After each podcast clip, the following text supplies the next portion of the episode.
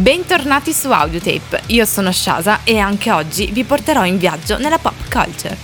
Oggi però andiamo a mescolare musica, gossip e trash.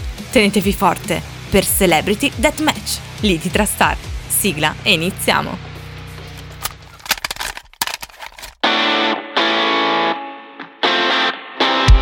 Audiotape, oltre i confini della musica.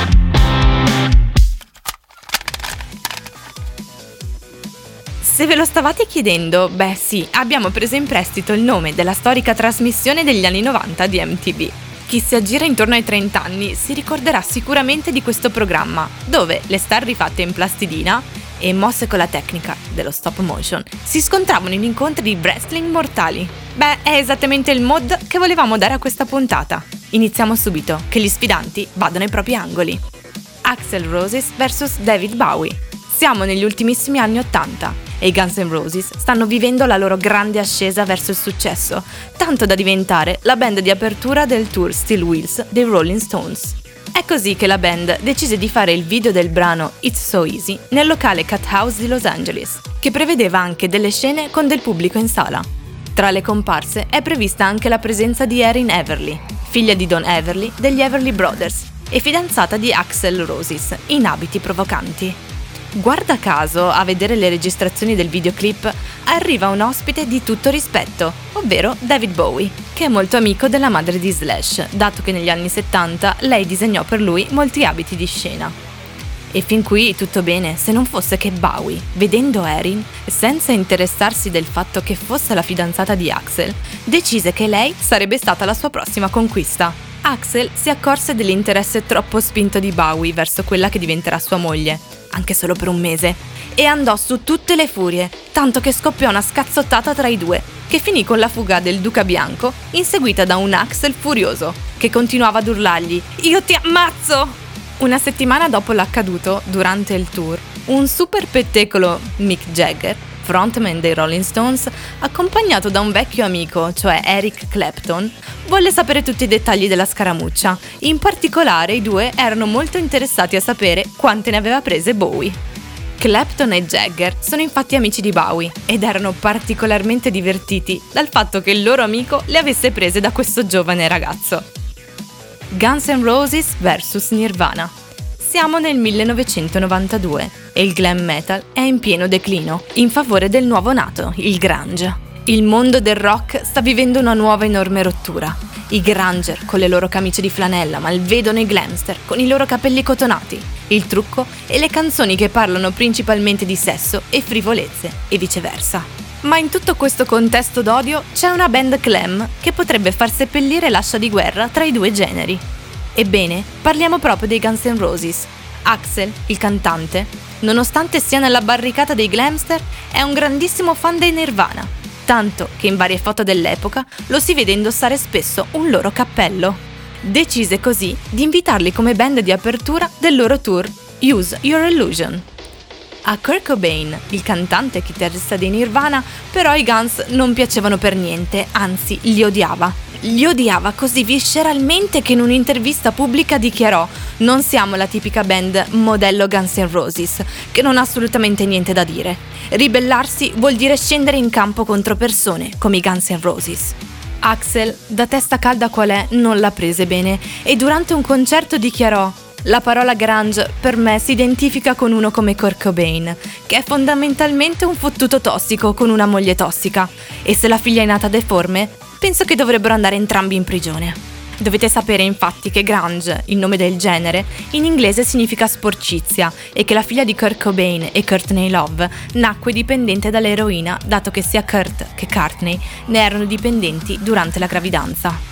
La tensione tra le band degenerò durante un battibecco agli M T V Video Music Awards del millenovecentonovantadue, dove entrambe le band erano presenti e dove appunto scoppiò una rissa nel backstage che aumentò ancora di più l'assio tra i due generi. Oasis vs Blur.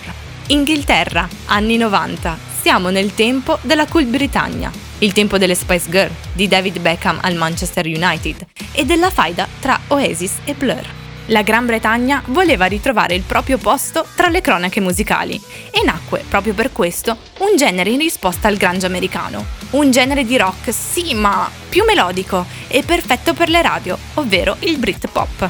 I giornali e le riviste musicali inglesi facevano poi di tutto per pompare il più possibile le band del momento, come i The Verve, Pulp, Suede e Elastica, ma non bastava. Addirittura la rivista Select mise in copertina, in modo provocatorio, il cantante degli Suede, con dietro di sé la bandiera britannica con la scritta Yanks Go Home. Ma tutti questi sforzi non davano il successo sperato. I tabloid avevano voglia e bisogno di ricreare quel fermento, quella sensazione di essere al centro del mondo, come durante la British Invasion, con band come The Beatles, The Rolling Stones, The Who, Kings, ma gli anni sessanta erano ormai passati da un pezzo.